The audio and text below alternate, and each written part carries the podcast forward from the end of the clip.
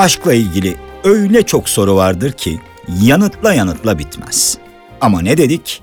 Aşka Geldik'in yayınlanma amacı tüm bu sorulara yanıt vermek. Uzun yıllardır ilişkiler dünyasında kalem oynatan biri olarak on binlerce soru aldım. Bazı sorular var ki her dönem mutlaka sorulur. Bu bölümde aşkla ilgili en çok sorulan soruları yanıtlamaya çalışacağım. Bu arada bir önceki bölümde aşkın tanımını yaptık. Hala dinlemediyseniz bir kulak vermenizi öneririm. Şimdi gelelim sorulara. İlk sorumuz, neden aşık oluruz? Filozof Platon, yani bildiğimiz Eflatun, aşkın bölünmüşlük ile varlığımızdaki yalnızlık duygusundan kurtulmaya yönelik bir bütünleşme arzusu olduğunu söyler. Bu yargıdan yola çıkarsak, insan eksiktir ve tamamlanmak ister. Kendisini tamamlamasını umduğu şey de aşık olduğu kişidir. İnsan aslında tamamen kendisi için çok bencilce bir düşünceyle aşık olur. Çünkü tüm davranışlarının temelinde hep kendisiyle ilgili bir yön vardır. Aşk, insana karşısındaki kişide kendini görme olanağı sağlar. İnsan sevgilisinde kendinin hayran olduğu ya da kendini diğer insanlardan üstün kıldığını düşündüğü yönlerini görür. Peki nasıl görülür bu? Öncelikle siz seçilmişsinizdir. Sevgiliniz sizi diğerlerinden farklı gördüğü için aşık olmuştur. Sizin kendinizde gördüğünüz farklılıkları o da fark etmiştir. Siz onun için üstün insan olarak algılanırsınız. Onun sizi böyle algılaması, sizin de onda kendinizi görmeniz anlamına gelir. Peki ilk görüşte aşk olur mu? Tabii ki olur. İlk görüşte aşk aslında uyarıcıların karşılıklı ve hızlı bir şekilde algılanması demektir. Koku, yüz şekli, vücut oranları gibi. Bu uyarıcılar insandaki hormonların salgılanmasını tetikliyor ve aşkın başlamasını sağlıyor. Yakışıklı, güzel ya da zeki bile bulmadığımız birine aşık olmamızın sebebi de işte bu kimyasal reaksiyon. Ayrıca aşık olmamızı sağlayan en önemli neden zayıf yanlarımız. Eğer biri bizi kendine aşık ediyorsa, kendimizi onun yanında zayıf ya da güçsüz hissediyoruz anlamına gelir. Karizmatik ya da çok yetenekli birine duyulan ilgi buradan kaynaklanıyor. Bir başka deyişle, kim bizim zayıf yönlerimizi daha fazla ortaya çıkarıyorsa ona çok daha fazla aşık oluyoruz. Herkes aşık olabilir mi? Evet, herkesin aşık olma potansiyeli var. Aşk dönem dönem birine yönelir, dönem dönem içimizde potansiyel olarak saklı kalır. Bu nedenle herkesin bir gün aşık olma ihtimali vardır. Yalnız bunun için algılarınızın açık olması gerekiyor. Algılarınızın açık olması, size yönelen herkese karşılık vermeniz anlamına gelmiyor elbette. Ancak olanı biteni, gösterilen ilgiyi fark etmelisiniz. Tabii aşkın biraz da yetenek işi olduğunu söylemeliyim. Evet, yetenekli olanlar ve yaratıcılığını kullanabilenler aşkta her zaman daha avantajlı. Hayatını hiç aşık olmadan tamamlamış insanlar yok mu? Var tabii ki. Bunu yalnızca şanssızlık olarak açıklamamız mümkün değil. Bu, aşk yerine başka şeyleri tercih etmiş insanların başına gelen bir şey. İnsanın aşık olmasını ne engeller? Tabii ki korkuları. Aşık olmaktan korkan insanlar var, maalesef. Korku, aşkın en büyük düşmanıdır. Korkulan şey, aşkın kavram olarak kendisi değildir aslında. Getirebileceği sonuçlar, acı çekmek, ayrılık yaşamak, ihanete uğramak, aşk yüzünden aileyle, dostlarla bozuşmak gibi. Aşık olma potansiyelimizi bu kriterler yüzünden kullanamıyoruz çoğunlukla. Özellikle geçmişte yaşadığı aşklar nedeniyle hayal kırıklığına uğrayanlar yeni bir aşka başlama konusunda büyük problemler yaşıyor. İnsan hayatı boyunca kaç kere aşık olabilir? Hemen cevaplayalım sevgili dostlar. Ömrü yettiğince defalarca aşık olabilir. Çünkü insan seri aşıktır. Evet, seri katil gibi. Bir aşk bittiğinde yeni bir aşk başlayabilir. Bazıları insanın hayatı boyunca sadece bir kez aşık olabileceğini, yaşadığı diğer ilişkilerin ise onun taklidi olduğunu iddia eder. Bu iddia doğru değildir. Aşkların sadece şiddeti farklıdır. Sizde uyandırdığı duygular, size yaşattıkları farklıdır. Ama sonuçta o da aşktır, bu da. Üstelik en büyük aşkınız henüz yaşamadığınız aşk da olabilir. İlk aşk neden unutulmaz? hiçbir şeyin ilki unutulmaz hanımlar beyler. Size bu duyguyu yaşatan o kişi hayatınız boyunca aklınızın ve kalbinizin bir köşesinde kalacaktır. İlk kez aşık olduğunuzda aldığınız o büyük haz, yaşanan acı, mutluluklar, eğlenceler unutulacak gibi değildir çünkü. Tabii işin içinde ilk cinsel dürtüler de vardır.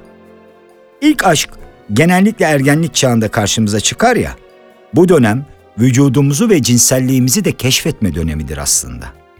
Genellikle ilk aşkta cinsellik fiili olarak yaşanmaz. Ama farkında olmasak bile hissettiğimiz duyguların mutlaka seksi bir yönü vardır. Gelelim en önemli sorulardan bir tanesine. Birine aşık olduğumuzu nasıl anlarız? Şimdi beni dikkatle dinleyin lütfen. Madde madde sıralıyorum size. Seni seviyorum, sensiz olamıyorum, seni çok özlüyorum demeye doymuyorsanız, her anı onunla birlikte geçirmek istiyorsanız, eski sevgililere dair aklınızda hiçbir şey kalmadıysa, eskilerden birini gördüğünüzde hiçbir şey hissetmiyorsanız, herhangi bir nedenle ondan haber alamadığınızda, kıskançlıktan kudurmak yerine başına bir şey gelmesinden endişe duyuyorsanız, gazetelerdeki kaza haberlerini okurken, "Ya o da böyle bir kaza geçirirse?" deyip telaşa kapılıyorsanız, sürekli onunla ilgili hayaller kuruyorsanız, aklınızda hep ona sürprizler yapmak varsa ya da ondan sürprizler bekliyorsanız, hiç olmadığınız kadar romantikseniz, mumlar, kalpler, çikolatalar hoşunuza gidiyorsa, en aptal aşk şarkıları bile anlamlı gelmeye başlamışsa, onunla buluşmadan saatler önce kıyafet seçmeye, makyaj yapmaya başladıysanız, kendinizi ona beğendirmek için çok uğraşıyorsanız, onu arzuluyor ve onunla ilgili fanteziler kuruyorsanız, arkadaşlarınız ve aileniz sizin daha pozitif bir insan haline geldiğinizi söylüyorsa, olaylar karşısında eskisinden daha sabırlı ve olgunsanız, onu üzgün gördüğünüzde içinizden bir şeyler kopuyorsa, onu mutlu etmek için türlü türlü şaklabanlık yapıyorsanız, evet, siz aşıksınız. Peki hanımlar beyler, birinin bize aşık olduğunu nasıl anlarız? Şimdi bunu da madde madde söylüyorum size. Sizi sık sık arıyor ve buluşmak için onca işin arasında fırsat yaratıyorsa, size karşı çok nazik davranıyorsa, herhangi bir sıkıntınızda her şeyi bir kenara bırakıp yardımınıza koşuyorsa, farklı yanlarınızı kabul ediyor ve hatta bunu çok önemli bir özellik olarak görüyorsa, sizi güldürmek, eğlendirmek için çabalıyorsa, henüz aranızda hiçbir şey olmamasına karşın gelecekle ilgili hayallerinden söz ediyorsa, öyle kazayla size dokunmaya çalışıyorsa, bir yerde birlikteyken romantik bir şarkıda gözlerini gözlerinize dikip bakıyorsa, durup dururken sudan sebeplerle size gün içinde ya da gece bol bol mesaj gönderiyorsa, bayram, seyran, doğum günü olmadan size durup dururken hediye alıyorsa, doğum gününüzü gece 12'yi bir gece ilk kutlayan oysa, anlattığınız her şeyi ilgiyle dinleyip yorumlar yapıyorsa, size iltifat ediyorsa,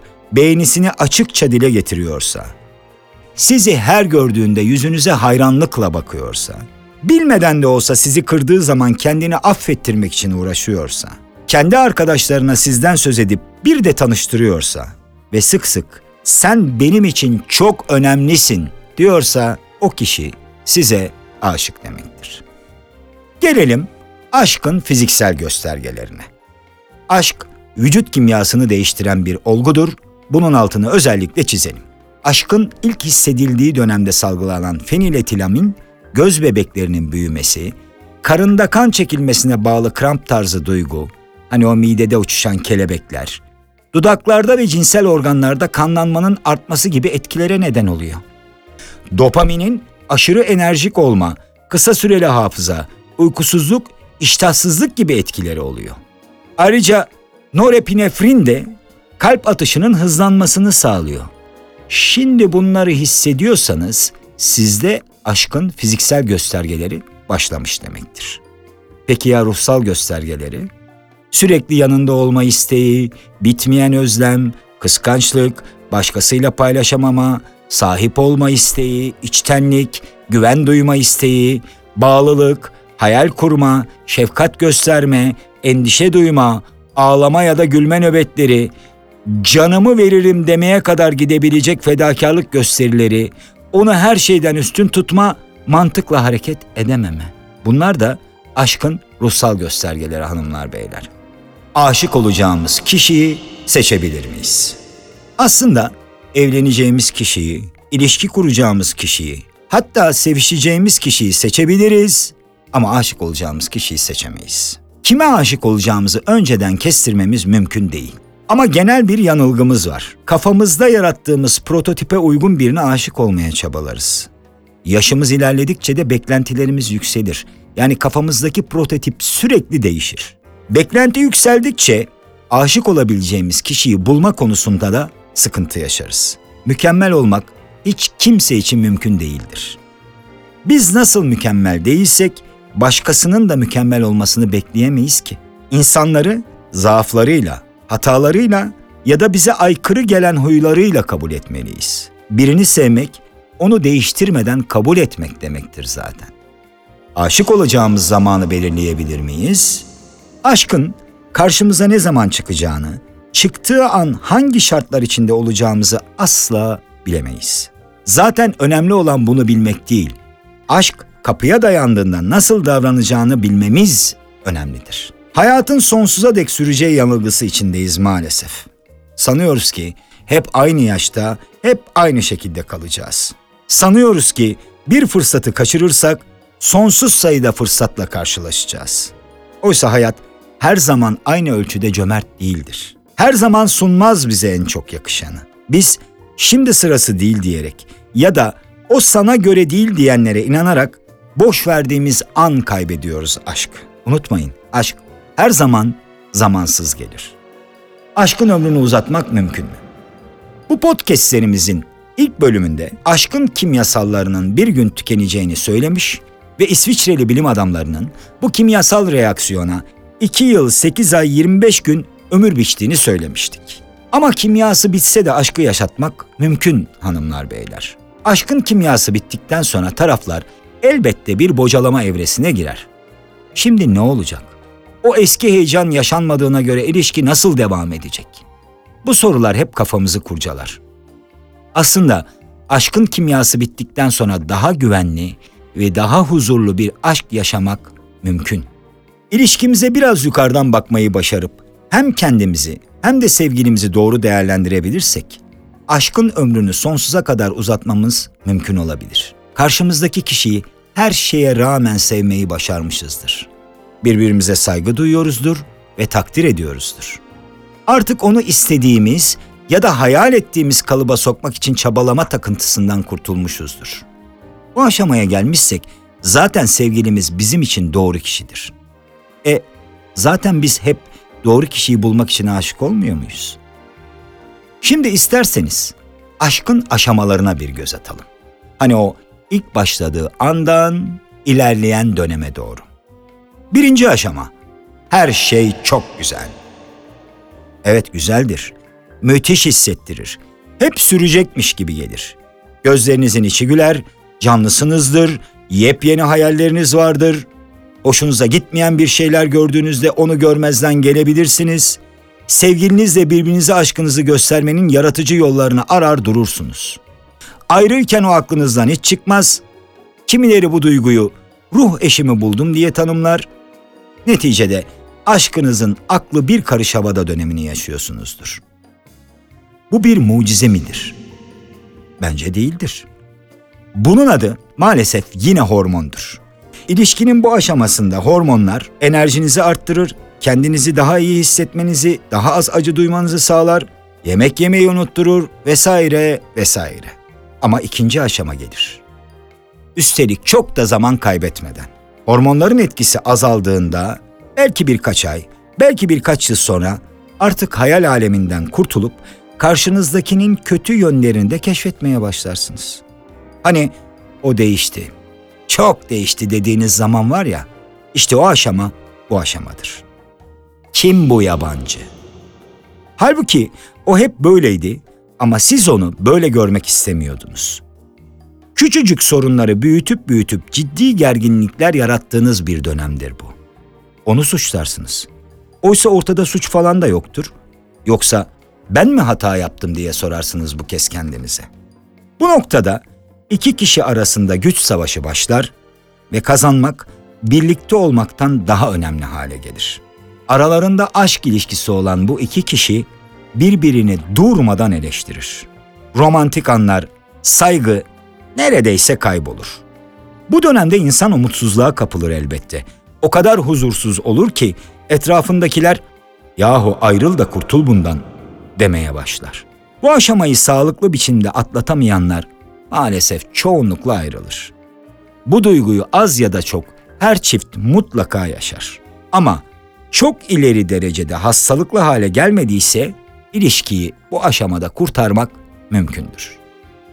Gelelim 3. aşamaya, yani kurtarma çabasına. Bütün o gerginliğin içinde ikiniz de kendinizi endişeli, karışık, korkulu ve güvensiz hissedersiniz. Ama ilişkinizi değiştirme gücü yine sizin elinizde. Bu aşamada eğer isterseniz kendiniz ve sevginiz hakkında yeni şeyler öğrenirsiniz, ilişkinizi yeniden keşfedersiniz. Bakın, bunu yapmanın birkaç yolunu anlatmaya çalışayım size. Örneğin mutlu çiftlere gidip mutluluklarının kaynağını sorun. Zor zamanlarda ne yaptıklarını, birbirlerine tahammül edemez olduklarında nasıl davrandıklarını öğrenin. Size mutlaka bir yol göstereceklerdir. İlişkiler üzerine kitap okuyun. Her kitapta ilişkinize bakışınızı değiştirecek bir cümle olsa bile o kitabın tamamını okumaya değer, inanın bana. Kendinizi dinleyin. Bakın, çok önemli bir nokta bu. Bu ilişkideki yanlışlarınızı gözden geçirmeye çalışın. Çünkü ilişki eğer kötüye gidiyorsa bunun tek bir sorumlusu olamaz. Bu tatsızlığın yaratıcılarından biri de sizsiniz. Hoşunuza gitmeyen davranışlarınızı değiştirmek için mutlaka adım atın. Eğer bunların da yeterli olmayacağını düşünüyorsanız ilişki uzmanlarına başvurup terapi almanızı öneririm. Çünkü bakın, ilişkiniz kıymetlidir. Boş verip gitmek kolaydır, üzerinde çalışmak zordur. Ama unutmayın ki mutluluk her zaman ancak zor yolu seçerseniz sizi bulur. Gelelim 4. aşamaya. Sonsuz aşk aşaması. Bütün bu söylediklerimi yerine getirdikten sonra karşınızdakine her şeye rağmen sevmeyi başardığınız o an var ya, işte artık o an sizin için sonsuz aşkın başladığı andır. Aranızda güven vardır, huzur vardır. Hani hepimiz sırtımızı güvenle yaslayacağımız birinin varlığını hissetmek isteriz ya, işte o hissin yaşanmaya başladığı andır bu. Bu kolay değildir. Çünkü bu aşamaları geçmek sizi epey zorlayacaktır. Ama elde ettiğiniz şeyin çok değerli olacağını bilmenizi isterim. Herkesin ulaşmak istediği bir nirvanadır bu. Sonsuz aşk. Aşka geldik. Aşk sonsuz. Ama bizim süremizin bir sonu var hanımlar beyler. Bu bölümün de sonuna geldik. Bir sonraki bölümde aşkla ilgili sorularınızı yanıtlamaya devam edeceğim. Lütfen bana Twitter'dan ve Instagram'dan ulaşıp sorularınızı yollayın. Yeniden görüşünceye dek aşkla kalın. İyi ki varsın aşk doktoru.